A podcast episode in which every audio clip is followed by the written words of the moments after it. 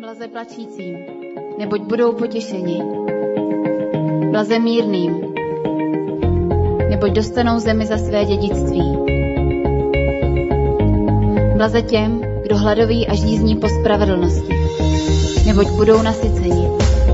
Blaze milosrdným, neboť dojdou milosrdenství. Blaze čistým srdci, neboť uvidí Boha. Vy jste sůl země. Vy jste světlo světa.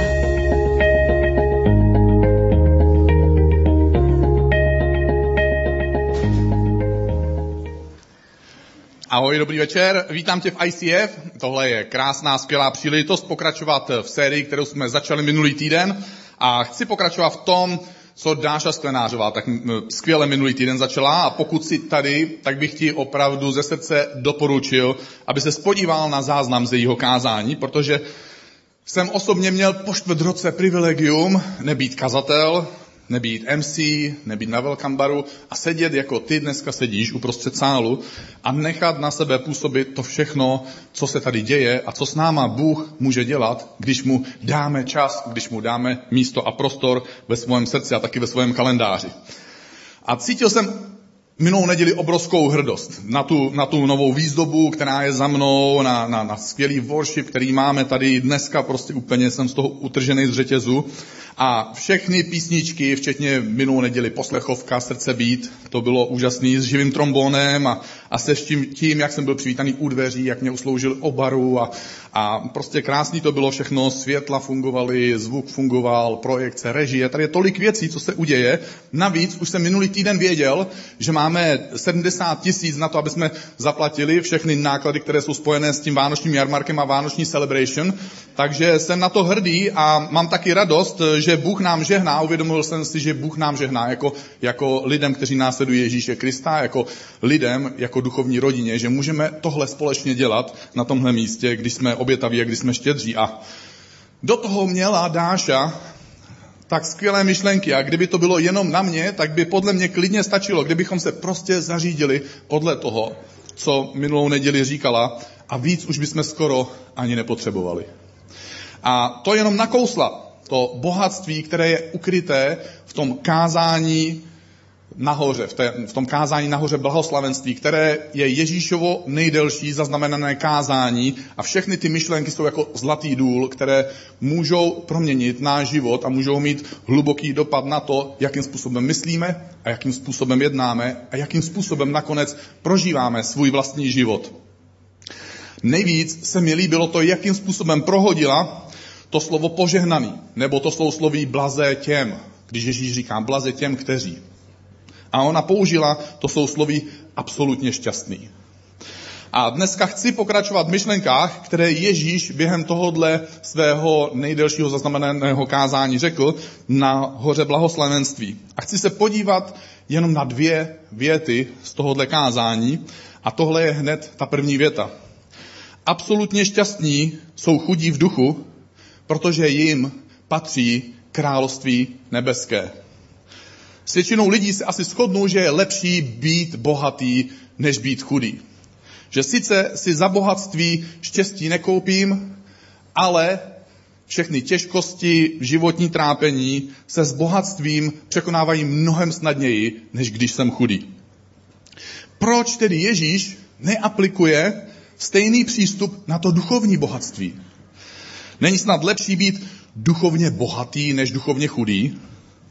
Nemělo by snad být duchovní bohatství něco, co Ježíš oceňuje, abychom nebyli duchovní bezdomovci, nebo abychom nebyli v duchovním bankrotu, jak se to některým občas stává, akorát v neděli to dají do pucu.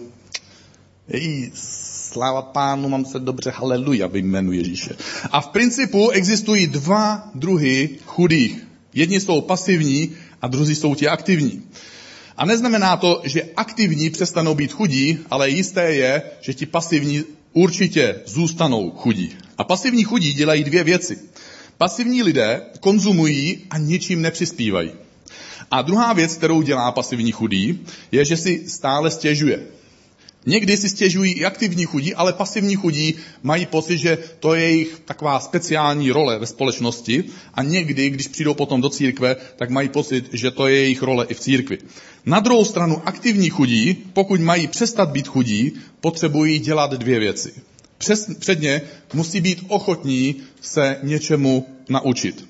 Jak se říká v jednom citátu, být chudý to dokáže každý, ale být bohatý to se musíme naučit. Druhá věc, kterou, kterou dělají aktivní chudí, je pracovitost. Nejde jenom o to vědět, jak to udělat, ale nakonec je vždycky potřeba to přeci jenom udělat.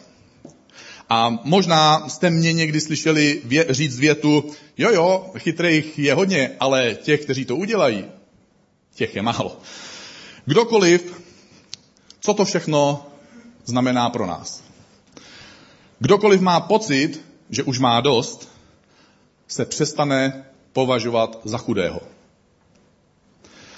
A přestane se snahou učit se a se snahou o něco usilovat. A tak jsou absolutně šťastní ti, kdo jsou chudí v duchu, protože se učí, usilují, žádají, tlučou a hledají. A tak právě i v tomto ohledu platí, nemáte, protože neprosíte.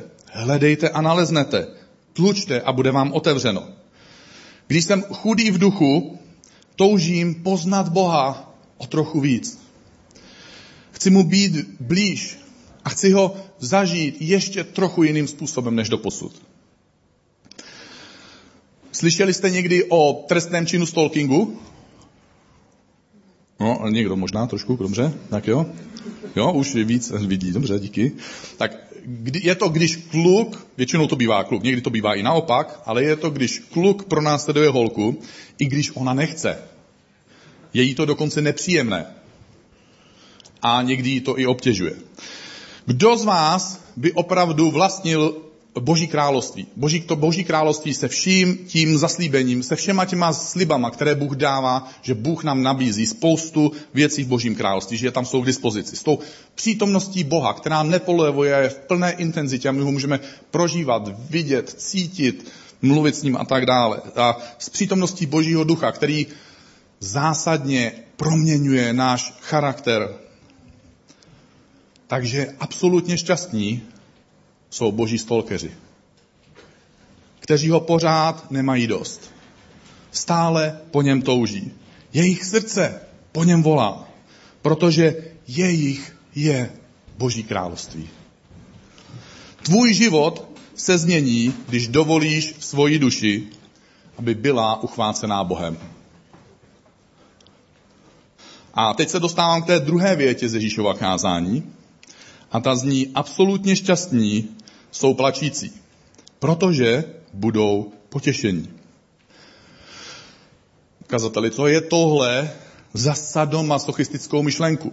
Já jako chápu, že Ježíš to řekl, on byl divný, ale teď to říkáte dva, a takže to myslíš jako vážně? Já jenom rychle proběhnu po pár myšlenkách, než se k tvojí otázce vrátím. V tomto světě jsou dva zdroje utrpení. Prvním zdrojem trápení jsme my lidé. My způsobujeme napětí ve stazích, my si navzájem lžeme, my k sobě nejsme upřímní, my pocitujeme zlost a zlobu vůči druhým, my projevujeme zlomyslnost, chamtivost, zákeřnost, my krademe, my zabíjíme, my šidíme. My způsobujeme neštěstí svojí nedbalostí nebo záměrně. Jsme slobečtí, nevážíme si druhých, chováme se k ním bez respektu, my podléháme chtíči, my podléháme žádostem, my ubližujeme slovně i fyzicky, my působíme války. A druhý zdroj utrpení je ta vyšší moc. Ty přírodní katastrofy, nevysvětlitelná umrtí, nemoci a stárnutí. Když si dali statistici práci, aby spočítali, kolik procent trápení opravdu obtěžuje lidi v jejich životech, jaký zdroj trápení opravdu obtěžuje lidi v jejich životech, tak se ukázalo, že je to téměř z 90% ten náš vlastní lidský faktor, který způsobuje nám to největší trápení a tu bolest v našich životech. my pak můžeme na tu bolest a na to trápení reagovat různými způsoby. Pocitujeme někdy zlost nebo hořkost, jsme naštvaní na lidi, na Boha samozřejmě, na život, rezignujeme, což je docela negativní, nebo dojdeme k nějakému smíření se strálitou, což někdy může být pozitivní, protože to smíření nás může vést k nějaké snaze překonat ten takový stav, nebo z něj dokonce něco vytěžit. A mezi mnoho způsobů, jak můžeme na bolest a utrpení reagovat, je i boží způsob, nebo boží pohled na věc. A já věřím v Boha a dneska večer tady si předpokládám, že věříš nějakým způsobem v Boha. A On nám v utrpení nabízí svoji boží záchranu. Ať už si pod tím pojmem představuješ cokoliv, zázrak, útěchu nebo jenom jiný úhel pohledu. A chtěl bych se tomu teďka chvilku věnovat, protože kde já beru odvahu nebo drzost takhle mluvit dneska večer o trápení. Když mi bylo 14 let, tak jsem žil s maminkou, protože rodiče byli rozvedení a maminka mě odvezla první zářijový víkend na internát, protože ta nová škola, do které jsem nastupoval, byla 80 kilometrů od mého domova. Vybalila, pomohla mi vybalit kufry, rozloučila se mnou, odjela. A potom na konci toho prvního školního týdne v poslední školní hodině mě rozhlasem vyvolali ze třídy, abych šel do ředitelny té školy. Už když jsem otevřel dveře té ředitelny, tak jsem uviděl dvě kolegyně od maminky z práce. A samozřejmě to víte a tušíte. Ten můj svět najednou překryla taková černá záclona, takový černý závoj v takové předtuše, co se bude muset za chvíli stát. Že někdo bude muset říct, že moje maminka v týdnu zemřela. Co, co může, co se může stát? No tak samozřejmě všichni z mě mají rádi, takže nechtějí, abych přišel obyt, v kterém jsem s maminkou bydlel, takže přemluvili dědečka, aby se nastěhoval ke mně děda, za rok také umřel. Tehdy jsem se přestěhoval ke Strejdovi teto, tetě, což byli nejúžasnější a nejmilejší, jedni z nejmilejších, nejúžasnějších lidí, které jsem za celý svůj život poznal. Zkouším si představit, jaké to je, když Bůh je náš nebeský otec a Ježíš říká, že my, pozemští otcové, jsme zlí ve srovnání s tím nebeským otcem. Ježíš totiž pokládá otázku. Kdo z vás, když ho dítě žádá o chléb, mu dá kámen? Vidíte? Nedáte mu kámen.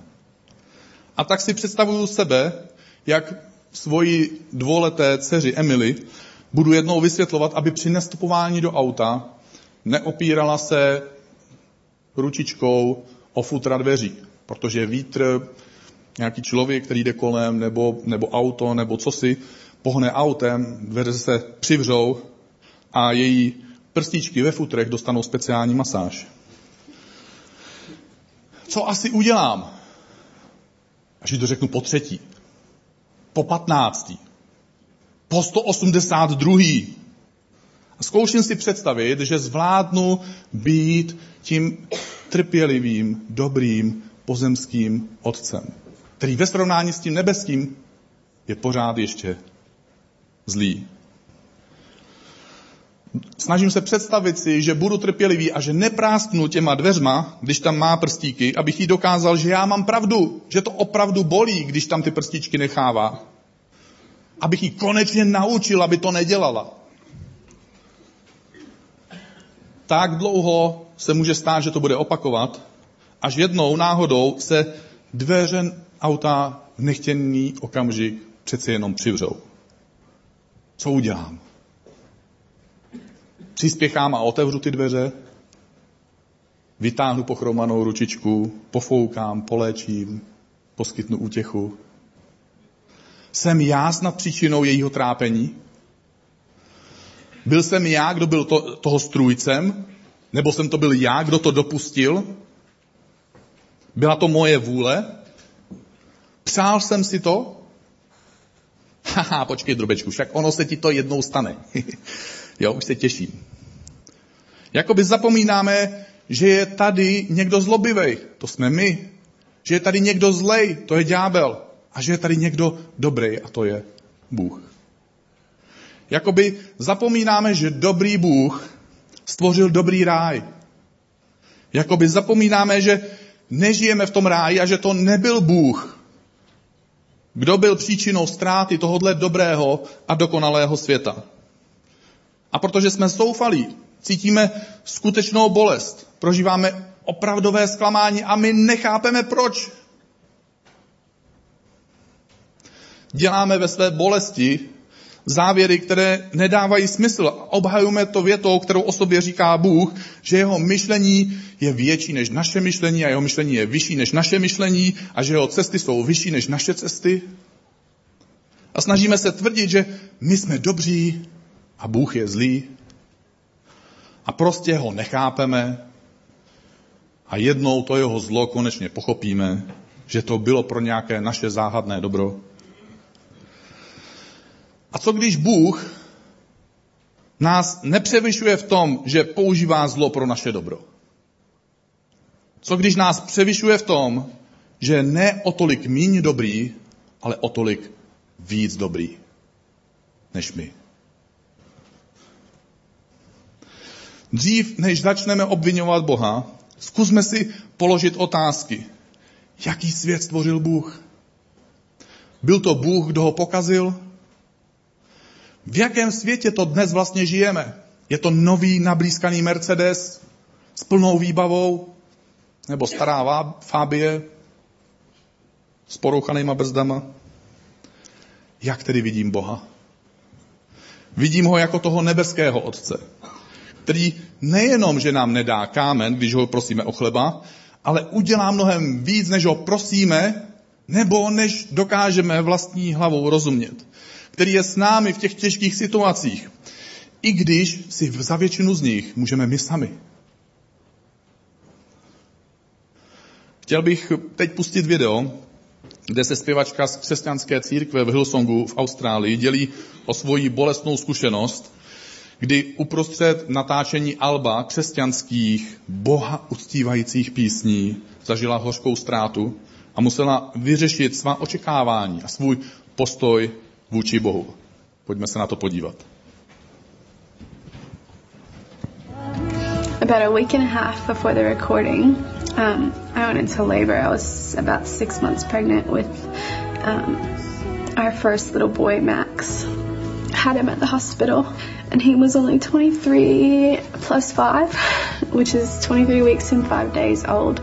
So he was really little, but we had him, and he was alive, and um, he was in the neonatal ICU, you know, where they're kind of taking care of him. And we basically spent a full day with him and we believed and we prayed that he would be okay, but we trusted that God was in control. And that night he, um, he died of, you know, just being too little basically. I was going to sing an album before, before any of this happened. I didn't even think about the album until, you know, three or four days afterwards. But, um, I just remember thinking when my name was on the, you know, rosters saying who was doing what, just thinking, feeling like I have to do it. And I actually remember sitting in the hospital right after everything happened and knowing that I needed to sing, that, that I needed to still do what I know I'm supposed to be doing. And that I felt like that was just a victory for us. Right now, anyways, it's just choosing to worship all the time. That that's what it is for me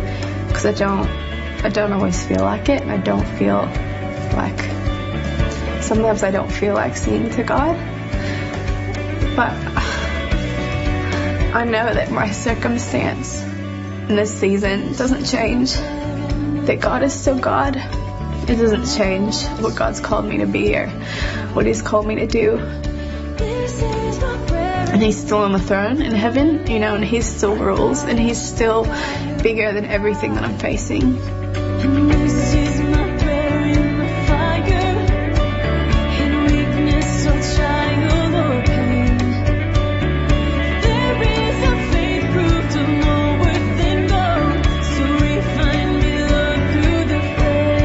I was, I was singing and I believed everything that I was singing and I still don't really know why but part of me just was still so like broken that I didn't wasn't like this huge rush of, you know, how it always felt when I worshipped, like the presence of God just, you know, flattened me. It wasn't like that. And I remember singing and not feeling that like how I'd always felt before and just going, I know that you're here, God, but I just, maybe it's because of my brokenness right now. It was so, the, the cut was so deep and it was so fresh that I didn't feel like I felt it before, but I knew I just needed to keep singing and then it was going to be okay. And I just kept singing. And then when we got to album night, it was the first night that I think I felt the presence of God, like like I knew, like I knew Him, like and like I had known Him before. Even when you're singing things that you you know you know are true, but you might not necessarily fully understand yet. I think that just being able to look at God and and say things that are true of Him and like declare the Word of God and declare the promises of God which is that, you know, when I'm in the fire, you know, and when I'm being refined and when I'm in a battle and when the triumph isn't here yet, but it's coming. I think that you look at God and you say, I know this is who you are. And he does get he does get bigger in your life and it takes over the things in you that feel so you know, shattered and it makes him the focus and it begins to put those things back together.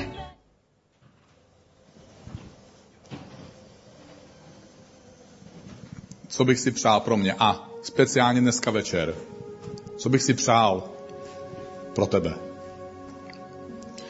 Přál bych si, aby i pro tebe platil příběh muže, který vidí svůj život jako stopy v písku na pláži u moře. A ptá se zmateně Boha. Bože, když šel život hladce, vidím dvoje stopy v písku, jak jdou vedle sebe. A když můj život byl těžký, najednou tam vidím pouze jedny stopy. Bože, kde jsi byl, když můj život byl těžký? Bože, proč jsi mě opustil, když jsem byl sám a cítil jsem bolest? A Bůh mu odpovídá, synu, ty jedny stopy v písku, v tvojich nejtěžších chvílích tvojho života tam jsou proto, že tehdy jsem tě nesl ve svém náručí. Možná už si prožil v životě nějaké trápení. Možná si ztratil někoho, koho máš rád. Možná ti někdo ublížil. Možná si zažil hlubokou ztrátu. Možná seš uprostřed jakéhosi trápení právě teď. Nebo tě určitě jednou něco těžkého v životě potká. A já bych se rád ujistil, že ať už to bolí právě teď, nebo až ten okamžik přijde, že uvidíš a zažiješ Boha právě tímhle způsobem. Přál bych ti, abys ve svojí mysli nebo ve svém srdci, nebo třeba i na svoje vlastní uši, slyšel následující slova. Nenechám tě a nikdy tě neopustím. Nikdo tě nevytrhne z mé ruky. Když pozemští otcové nedávají svým dětem kámen, když je žádají o chléb, o co víc ti dám já, když ke mně voláš. Volej ke mně a ohlásím se. Neboj se, jenom věř. Jsem dobrý, jsem světlo, ve mně není tma, ani stín, ani náznak stínu. Milováním věčným tě miluji a nikdo nemiluje víc než ten, kdo položí svůj život za své přátele. A když už jsem položil svůj život za tebe a dal jsem tedy to nejdražší, proč by mi mělo dělat problém dát ti i všechno ostatní? Jestli chceš, tak se se mnou pojď postavit a můžeme se modlit.